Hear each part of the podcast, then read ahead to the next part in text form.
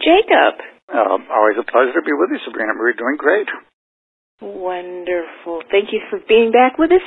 We're talking tonight on, uh, well, issues of the brain. And we hear in the news a lot about uh, memory and brain creativity. And we also, because of the baby boomers and others, we're hearing a lot about uh, Alzheimer's, dementia, and uh, mental health. Absolutely. It's a big topic. If you look at Alzheimer's by itself, about 5 million people in the United States have been diagnosed with Alzheimer's, estimated to be about 16 million that'll hit by the year 2050. Um, and it costs, I mean, just in terms of economic costs, is $200 billion a year. Um, but the real cost is that the doctors, how can I graciously put this, clueless about this disease and how to treat it effectively. Um, let me start you with one scary and optimistic fact. Okay. That half of people diagnosed with Alzheimer's disease, they did a study, it was actually done in Hawaii where I live, um, and they did autopsies on people's brains who had uh, Alzheimer's. And that's the only really conclusive test is, is a, basically a biopsy that you don't want to do until you know, after death. They found that half of people diagnosed with Alzheimer's disease turned out not to have any Alzheimer's disease present. There's Hmm. something totally different causing the dementia uh, that was missed. So the for those who say, well, they go to the doctor and the doctor there's nothing you can really do. It's just, you know, physical, non-reversible thing. Uh, first of all, half the time the diagnosis is wrong, and we're going to talk today about how to get your mind back, whether you have uh, dementia from Alzheimer's or from any of a host of other causes. Wow. I wanted to know, uh, you know, your thoughts on this whole uh, gradual memory loss. In that you're just telling us that many of these people don't have uh, the full-blown Alzheimer's. Now, the difference between Alzheimer's and dementia, I know that you'll get into. What are the differences? Does Well, one lead to the other? problem- Well, Alzheimer's is one cause of a larger subset of dementia. Just like Okay. there, you have heart problems would be a broad thing. So uh, under heart problems, you have valve problems, angina, rhythm problems, and other things. Under dementia, you have one. Uh, Alzheimer's is just one of the many causes of dementia. But what a lot of doctors do, you come in and you say, well, gee, great grandma's, you know, feeling a little fuzzy and not to remember your name, and they have their six minutes for the average doctor visit they have, and they write out a prescription for one of two medications that's anywhere between a waste of time to minimally helpful. Basically, what the study showed is that they don't improve cognitive function in most people. All they do is sl- slightly slow down the progression, and they're able to squeak out a statistical difference uh, versus uh, placebo. So, and they're expensive. That's unprofitable. That's a really big thing. Um, so that's what the doctors do. They write out a prescription. They say, "I have Alzheimer's. Go home." Um, and it's pathetic. I mean, you look about another three and a half million people have their dementia caused by what's called vascular dementia, uh, per circulation to the brain from little mini strokes.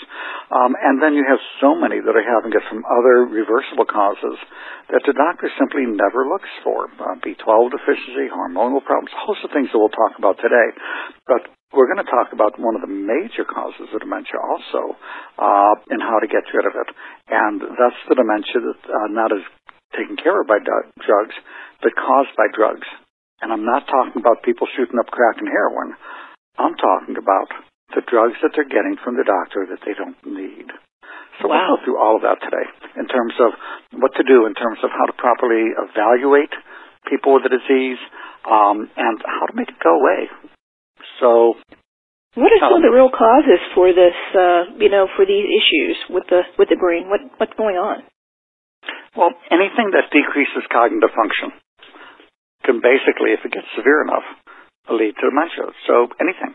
Um, so what we'll do is let's talk today about my dementia protocol. Um, Okay. that's kind of the um, algorithm that I give for. kind It's a checklist. You know, D E M E N T I A. Each of those stands for an area that needs to be looked at in treating people. Um, and that, at the same time, will address what the underlying causes are. And then we'll Well, what is dementia for the for the people out there? Just to explain what is dementia so the the layperson, you know, can understand what that term means. Well, it's funny, you know, so many people in their 50s and beyond um, find that they forget where they left the keys. They have trouble uh, remembering the names of stuff. You know, they feel like their brain's full of, uh, as a sieve full of holes when it comes to name finding and stuff like that. But what's important for people to know is dementia is not when you keep forgetting where you left the keys. Dementia is when you forget how to use the keys. So wow. basically, when it's so disruptive of your life that you're not really able to do the day-to-day activities uh, mm-hmm. of normal living, so to speak. So don't don't worry that you're forgetting where you left the keys. You kept you did that when you were 20 also, and then you sometimes who cares? And then oh, there they are. You know, you didn't go worrying about this is it dementia. So when you forget how to use the keys, Mm, that's a problem. yeah, yeah, that that would be interesting to get in the car and sort of look and see. Well, what are these things here? Keys? What? What do we? What do I do with this? yeah, that, that, that's that's either you need to like step away from the wheel and the bottle, you know, yeah, yeah. Uh, get a breathalyzer, sit in the other seat, uh, or you know, that's when you're having issues like that, then the family needs to be concerned. Um, but let's take a moment and take a look at, uh, before we launch into treatment, let's take a look at the standard evaluation. You okay. know, when most people go in for Alzheimer's. Um, if you're looking at the standard medical model and uh, and you're looking at the recommended evaluation for Alzheimer's dementia. Uh, there's a minimal physical and men- what's called a mini mental exam, uh, a CT or MRI scan, screening for depression, B12 deficiency, and hypothyroidism, and that's it. And even for that pathetically inadequate workup that's recommended uh, in standard medicine, only half of people with dementia seen by doctors even get that workup. Um, and that's in a secondary uh, level, which is a higher echelon hospital. God, you know, who knows, and, when you're out in the field, uh, that 50% probably gets close to maybe 10 to 20% of people get even that minimal, minimal evaluation. Um, and only one third of people who have dementia have had their cause of dementia correctly determined. And again, this is from the standard, you know, medical viewpoint of it, from the standard medical journal. Um, but if you take a look at it, it's a really important concept. Um, if you know somebody with dementia, you notice there are some days that they're better than others. So some days they may recognize you, other days they don't know the kids' names. And then two weeks later, they may be fine again, where they recognize the kids. So it's not that the Alzheimer's or dementia goes away one day and comes back the next. It's not like the problem went away. It's that there are even little changes in function, uh, two to five percent change in function um, in most organs when you're getting near that critical point. It's the difference between being okay and being, you know, for example, in kidney function.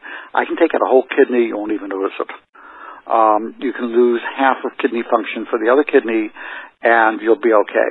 But you lose another two to ten percent of that function, and you're on dialysis. And it's no different with the brain. You see the same with the heart. You see the same with the lung. I can take out a whole lung and the person won't have a problem. Uh, and with brain function, you can lose a good amount. But when you get to that critical level, a 2 to 5% change in function is the difference between recognizing good kids and not. And there are just a lot of day-to-day things. We know with ourselves, you know how some days our mind is sharper than others? You have mm-hmm. a cold and you're feeling fuzzy, you know? If you have other infections, you know, we've been out partying too much, you know, there's times our brains are fuzzy. And little things that affect efficiency 2 to 5% will be the difference between being able to take care of yourself and not recognizing your kids. So we're going to talk about how to tune up the brain today using the dementia mnemonic. And um, why you go through each of those? That may be the easiest things. We'll just start with D, and we'll take it down, and we'll, we'll teach people about how to do a brain tune-up. Now, I'm going to note a couple things for listeners. If you have a loved one uh, with uh, dementia, or if you yourself are concerned, that your cognitive function is starting to slip. Um, I'll tell you, you can go to your regular doctor right now, and it will be a very frustrating waste of time experience in most cases. And certainly want to be seen. But what you want to do is you want to go to a holistic physician. and or a good naturopathic physician because they're going to be trained and more familiar in doing the things we're going to talk about today.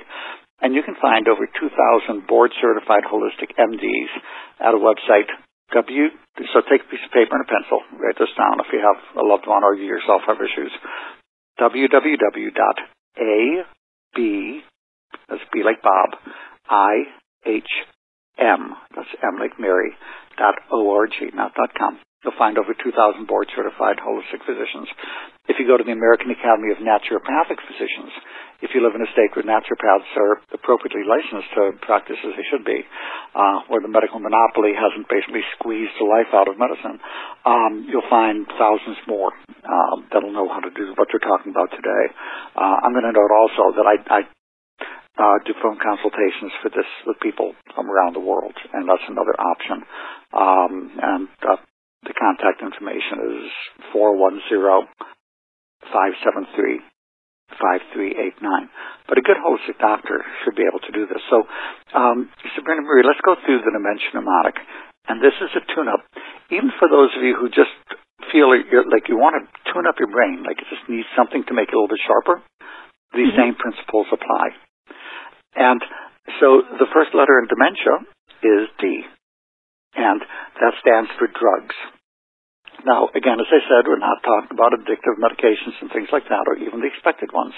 Um, but you'll find that many people uh, in their 60s and above, some people are on 10, 15 medications. And if you and I were on these medications, we'd be arrested for DWI. And what I find is that if you take people and take the time to get them off the medications they don't need, and you don't want to do this at home because by yourself you don't know what's needed and what's not. Uh, it's easy to add a medication. It takes 30 seconds to write a prescription, and patient feels you've done something you want, and the doctor walks out the door. But it takes time to go through each medicine and determine what it was started for. Is it really still needed? Um, but what I'll do is I'll wean people off of uh, most of the medications in most cases, and you'll find that very often the brain comes back. It's like, oh, dementia? Nope, not anymore. Um, especially medications like Benadryl, uh, incontinence medications. These are what are called so-called anticholinergic medications. Um, put in a different way of saying, they basically block the memory molecule. Um, mm-hmm. I called acetylcholine. That's what medication Aricept increases acetylcholine. So these medicines block it, but they can be any of a number of medications um, that can go ahead, and especially the interactions um, so you want to get people off of these medications they don't need. Um, and that by itself can often have a dramatic, dramatic benefit. Mm. Um, the E in dementia would be for emotional issues. Um, do you have depression, anxiety, things like that, that are um, going ahead and mimicking or aggravating dementia. Another important emotional contributor is are you getting a good night's sleep? Mm-hmm. Some people will find as they age, they can only get four or five hours sleep a night. And although for some people that's enough and they feel well and they function fine, for other people it's not. Uh, but you don't want to give more medications. There's natural things like lavender uh, help sleep. Uh, some melatonin can help sleep. Uh, there's an herbal mix called the Revitalizing Sleep Formula, a mix of six herbs. Nice, gentle but solid way to get people sleeping through the night. Um, so these things and uh, for anxiety, uh, you'll find a lot of the elderly, especially if they start finding that they're getting confused, and that makes them anxious and then they put on Valium, and that makes them more confused. Or Valium by its any 20 other names, you know, Ativan, Xanax, uh, Klonopin, and on and on. That, what do those things do? They basically make you drunk. it's like taking a couple shots of tequila wow. and then wondering, oh, gee, you know, they're a little more fuzzy today. Um, but lavender, again, um, you can get it in a pill. Uh, I, I like one called Calm Aid. But just the smell of lavender, or you can get some lavender uh, essential oils and put a drop on the upper lip, the smell of lavender is calming. And this has been shown in studies. Um, so if you treat these things, there's many ways to treat depression, uh, 5-HTP, fish oil, um, thyroid. I love, it's funny, if you give bioidentical thyroid, uh, studies show that depression will often go away. Um, irritable depression, chromium has been shown in placebo-controlled studies uh, to be uh, very helpful. So again, you want to naturally, because you'll have less side effects, look for emotional issues, and that would be the E in, in dementia. Uh, do you want me to roll through each of them, or did you? Yeah. Um, yeah. And then feel free, uh, you know, to uh, with any questions or thoughts to pop in as we go along. Um, what, about, what about traumatic issues and in, um, in the emotional issues? People have been through traumas. Uh, uh, the post-traumatic stress disorder or whatnot. Uh, you know, they that that I'm sure affects the brain and affects anxiety and every other thing. Absolutely, and PTSD, and especially important when as people age, uh, especially when people, some you know, will live to be in their 80s, 90s, and beyond, is that sometimes one of the worst tragedies in life is to outlive a child, to have the child die before they do, and that when you talk about traumas in that age group, that's that's one of the worst ones, and one of the biggest contributors uh, that we'll see. And there's a technique called emotional freedom technique mm-hmm. that can be very helpful for dealing with the traumas. And it's an acupressure technique.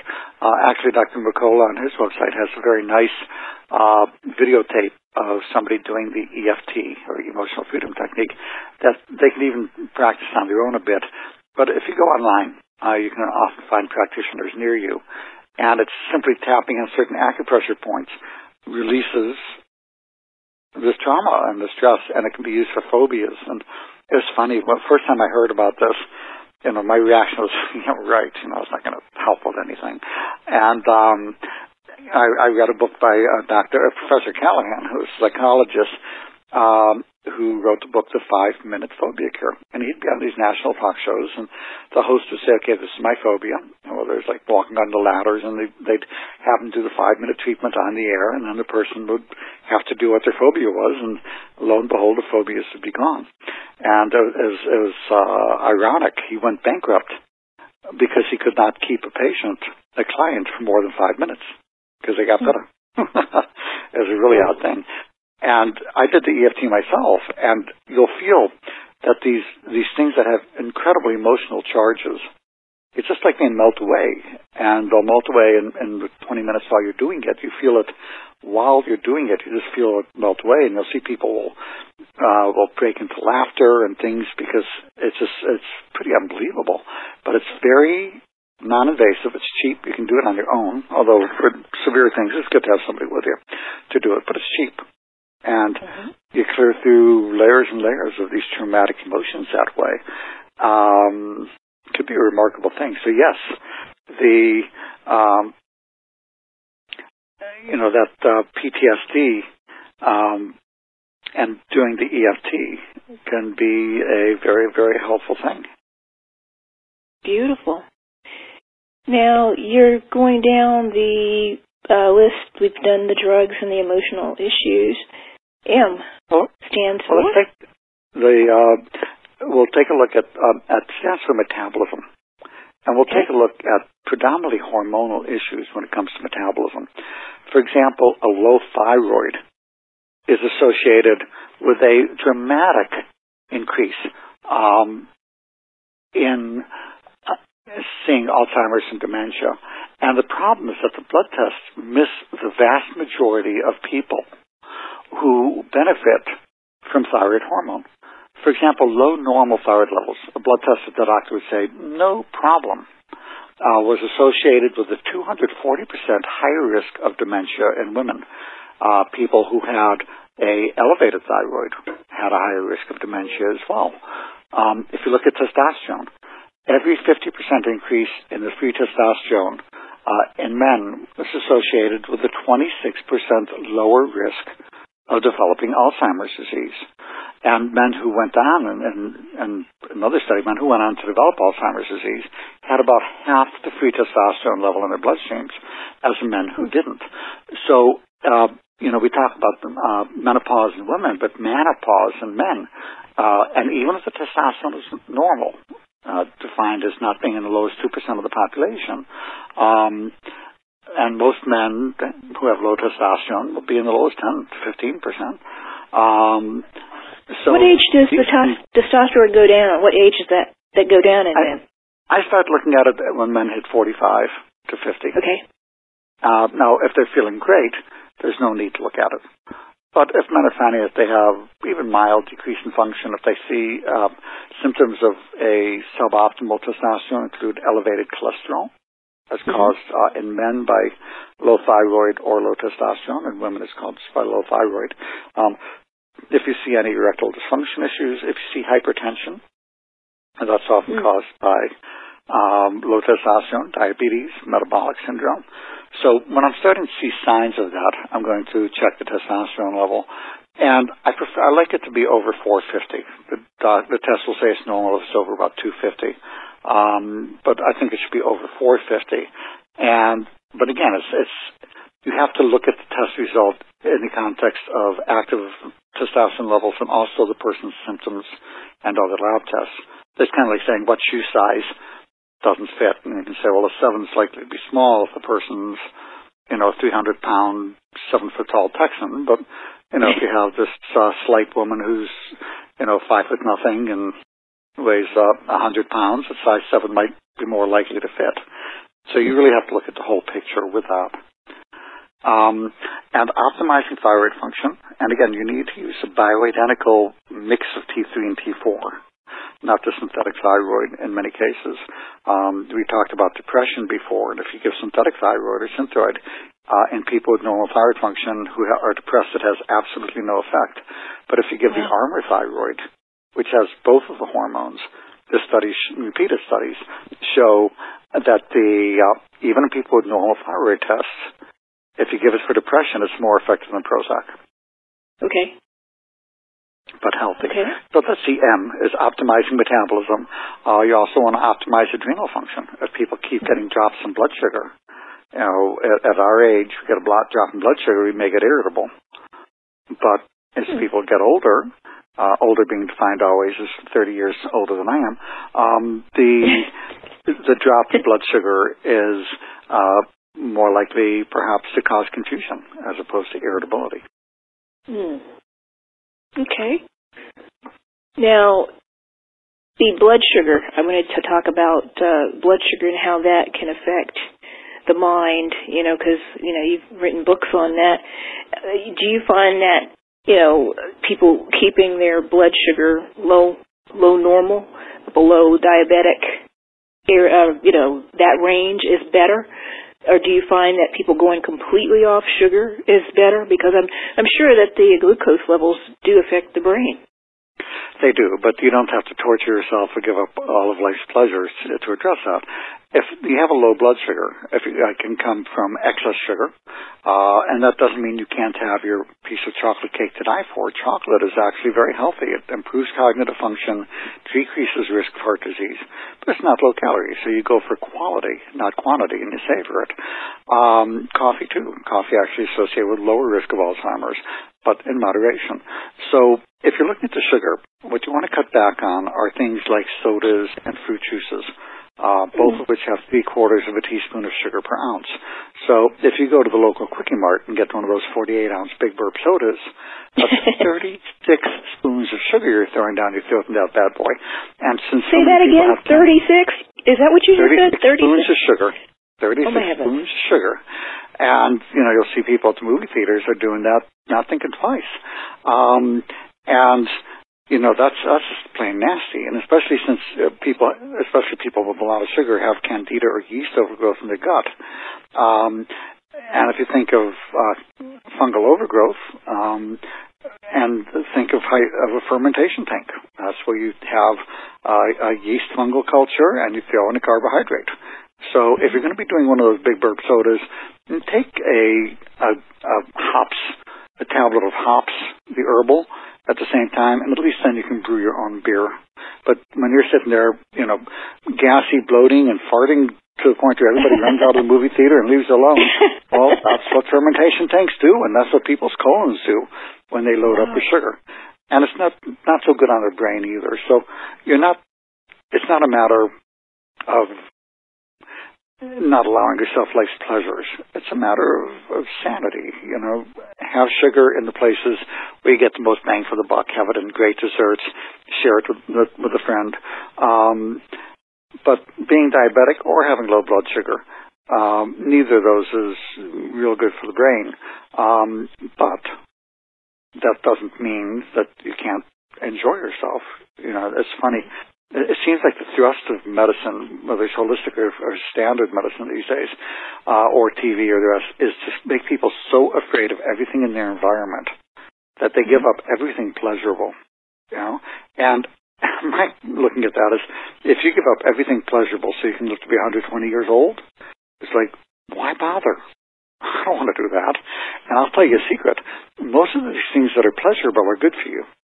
Mm-hmm. This is a modern myth that if things are pleasurable, they're bad for you is insane. Most things are, that are pleasurable are good for you because the body has learned to say, I want more of that because it's healthy. Now, sugar is an exception. It's an addiction. Heroin, the same thing. You feel better right after you take it, but you feel worse overall. But, you know, eggs, salt, uh, butter, you know, these things are all healthy foods. Chocolate, coffee. Mm-hmm and the media wants to make people scared about them. And uh, when you have a, somebody who's teaching you fear, uh, my recommendation is just saying no. right, right. Yeah. So, so we put that. Yeah, it's easy. You know, if something doesn't feel good, if we teach our children that. If somebody comes up to you and starts leering and offers you candy, but it doesn't feel good, we teach the child to go no and run away. Uh, we forget that important lesson as adults when the news media and other places come up to try to scare us, and and we feel like gritting our teeth and, and grinding them, and we we we've been talking to well I've got to watch this 24/7 news so-called news report because otherwise I won't be informed. It's a fiction. If you sure. if you doubt it's a fiction, just scan between the, the major news networks covering the same event. They'll think you're on three different planets. So at least at least uh, you know, now that there's five of them, at least four of them are wrong, and all five of them are they're just fictions. And so it's you watch the news to be minimally informed, but mostly to be entertained. And as long as you're enjoying it, watch it. But when you stop feeling good, I, there's a simple Tai Chi move I've told you about before. When you're watching TV and you're, you know, the news networks and, the rest or whatever, and you start grinding your teeth and it doesn't feel good, you do this Tai Chi move. You pause, breathe, center, reach your arm out to the side as far as you can go, grab your remote control, turn it to TV, and hit off. or, or else change it to the comedy channel. You know, um, sure. Again, it, it's meant to feel good. So uh, that's just a little um, a side note. Let's, let's take a look at E, the second E in dementia, and that stands for eyes and ears. So if you're having poor vision and poor hearing, that can sometimes mimic dementia. So those should be tested. Those can be treated. Uh, the N would stand for nutrition. And again, the American diet, we get half of our calories um, from uh, sugar, white flour, and added fats, which are basically stripped of everything except calories. Um, so we are seeing people who are obese and malnourished in the same person routinely for the first time in human history. So um, it's not enough to just treat deficiencies. The doctor may check the B12 level, and again, if you're in the lowest 2% of the population, uh, they may treat it enough to get you into the lowest 10%, even though you can see brain damage from being mm-hmm. uh, even in the lowest 10%. You know, that, it's funny, there was one New England Journal of Medicine study, that's a very, you know, a Harvard traditional journal, and they were looking, and you know, normally if the B12 is over, say, 209, they say it's fine. And it was showing that, wow, you can see neuropsychiatric dysfunction from B12 deficiency even up to 300. And they weren't even looking to see, well, how much higher it would go. Um, so you want to give optimal supplies for the nutrients. And I like a, a good multivitamin in general for people. Um, people ask what vitamin or mineral do I need, and the answer is all of them. Um, what about people who can't I, absorb B12 except for getting injected now? What's the best way for for the B12? Because some people don't absorb as much as they should by mouth. Well, if they have pernicious anemia or inadequate stomach acid, so they're not absorbing, then B12 shots are a good thing. But here's a little secret for that. If you give high doses of B12, um, you will get what's called passive diffusion. You will still absorb a good amount. So if the RDA is say two micrograms roughly a day, and the person is taking, you know, four micrograms in their diet, they're not going to do very well. Uh, but if they're taking a multivitamin uh, that has 500 micrograms, they're going to get plenty. And then if they take a sublingual methyl B12 tablet that has 5,000 micrograms or 5 milligrams, they're still going to get pretty good levels. But at, at that point, first I like to fill the tank by giving the B12 shots. Um, and for the multivitamin in general, I, there's a very nice powdered one that works very well for people. And it's, it's called the Daily, uh, well, there's a, two, two of them. One's called the Daily Energy Infusion. And, um, and, and that's a very good one, um, for people. And it's a powder. So it has everything from A to Z that people will need. Um, and you'll have the vitamins, the minerals, the energy cofactors, all of the rest. Um, so you just go ahead and you take one scoop a day, you add water, and it will replace over 35 tablets of uh, of vitamins and supplements, and people will know that they're getting the optimal levels. Um, the other thing that people can do um, that will be very helpful will be uh, to go ahead and get a good omega-3 or fish oil supplement. So what you'll want to do um, for the vitamin powder, it's called the Energy Revitalization System. Um, and you can get that at any health food store. I think this is great nutritional support for everybody in the world. Um, it's one half to one scoop a day. It's powerful nutrition, so some people get some gas and loose stools from it, in which case you lower the dose. So I start them with the energy revitalization system or the daily energy infusion. And then for the omega-3 fish oil support, you don't want to be taking 8 to 16 big fish oil capsules. This is really what you need to get the optimal levels. Instead, you can take something called Vectomega, uh, which is just the essential fatty acids without the unnecessary oil part, um, and you just need one or two a day. And that's going to give people uh, a really good. Uh, those two things together will give really good nutritional support. And then I'm going to add a couple herbal things that can be very helpful for people. Uh, number one, uh, you want curcumin. Uh, in India, did you know that people who have a, a I eat a lot of Indian food, mm-hmm. which means having a lot of curcumin or turmeric in the diet, have uh-huh. one third the rate of Alzheimer's that we see in the United States, 70% wow. less. And that's pretty dramatic. Uh, there's actually a large double-blind study that I've, I understand it's now finished recruiting, and it's, it's that's underway, uh, looking at uh, using a very special, highly absorbed form of curcumin um, for uh, treating Alzheimer's disease. And the what they're seeing clinically in the animal models, the other studies, is that curcumin is very, very powerful. Uh, you'll see it that literally seems to melt away some of the Alzheimer, what are called neurofibrillary tangles that you see. Uh, we have a amyloid plaque that's being deposited and these other um, areas and, and ways that the brain is being damaged. So the um, you want to be uh, using the right form of the curcumin, and the form is, is called Curamed, C-U-R-A-M-E-D, and they have a high strength one. I would take one or two of those a day. For those people with a family history who are looking to prevent Alzheimer's, I think the one a day. Wow. For those people who already have uh, a dementia problem, um, I would take the two a day of the Curamed. Okay. Another uh, excellent product is called Mental Advantage. Uh, and that has a mix of things like uh, a little bit of the curcumin, but also sage and other things um, that increase acetylcholine production um, and decreases breakdown. So you get the similar benefits to the medication in terms of the effects, but without the toxicity or cost. Um, that product is called Mental Advantage. Uh, both those last two products are from, and, and also the Vectomega, all three of those come from Euromedica or Europharma, um, mm-hmm. and under the Terry Naturally line. Um, the Energy Revitalization System powder uh, that comes from a company called Enzymatic Therapy. So all of these are pretty readily uh, available. Uh, you can find them in most health food stores. Uh, we we have most of them at our website at end fatigue.com. Uh, again, these are easy to find. Um, so for the nutrition, those are the key things. Um, and then uh, after that, you have the letter T, which means tumors. So you want people with dementia to serve an MRI or CAT scan to rule out space-occupying lesions, tumors, or other things in the brain. Um, then the next one would be I for infections. And again, although if you or I had a bladder infection, we'd be wanting to pee every minute and get burning and urgency. Um, as people get into the 70s and beyond, uh, very often uh, you can have rip-roaring bladder infections and no symptom except confusion. Wow very, very common. Uh, for some reason, you just don't see the, the burning and urgency and the rest as much.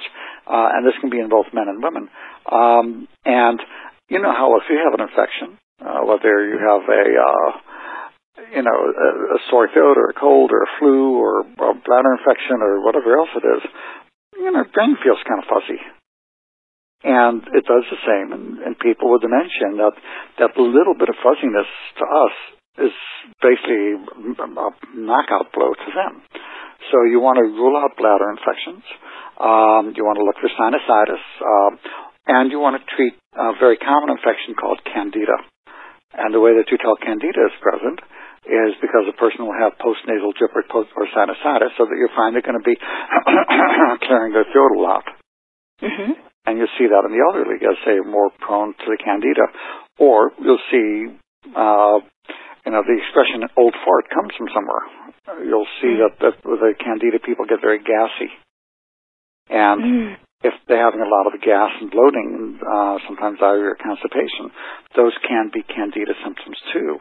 And it's worth treating them. Um, you go with a good probiotic, and I will give them medication, diflucan, uh, for six weeks. And if it's a sinus problem, I'll give us a special nose sprays for that. Um, and but you want to clear the infections, and just like our brains feel better when infections go away, you know, even more so in people who uh, have dementia and Alzheimer's. And then the last letter in, is the A, which means anemia and other overt medical problems. So you want to get a proper evaluation, make sure the person doesn't have uncontrolled diabetes and other things. Uh, anemia being one common problem that needs to be addressed. Iron deficiency will also uh, contribute to the um, difficult mentation and uh, the blood tests. Again, the normal range for iron, if uh, it's called the ferritin test, and if it's over 8 to 12, the doctor will say that it's just fine because uh, it's in the normal range. But the studies show that that misses about 90% of people who have the most severe form of iron deficiency, where the bone marrow shows no iron on aspiration. Um, and I mean, the researchers say it's insane that they're using this normal range. I mean, look at the data. It's it, it misses 90% of the time in the worst cases. But most doctors go, huh? And you think they're mm. demented? No, no, no. It's just that nobody's going to pay for them to see this research because there's no money in it. Mm-hmm. So, now, heart disease and other circulatory health issues uh, people who've had bypass surgeries and, and whatnot, stents, does that affect the brain and how? Well, see, here's the thing. It's not going to cause dementia on its own in most cases. But in people who are on the edge of dementia, anything that decreases function can do that. So that would fall into the A in dementia, looking for anemia and other uh, medical conditions.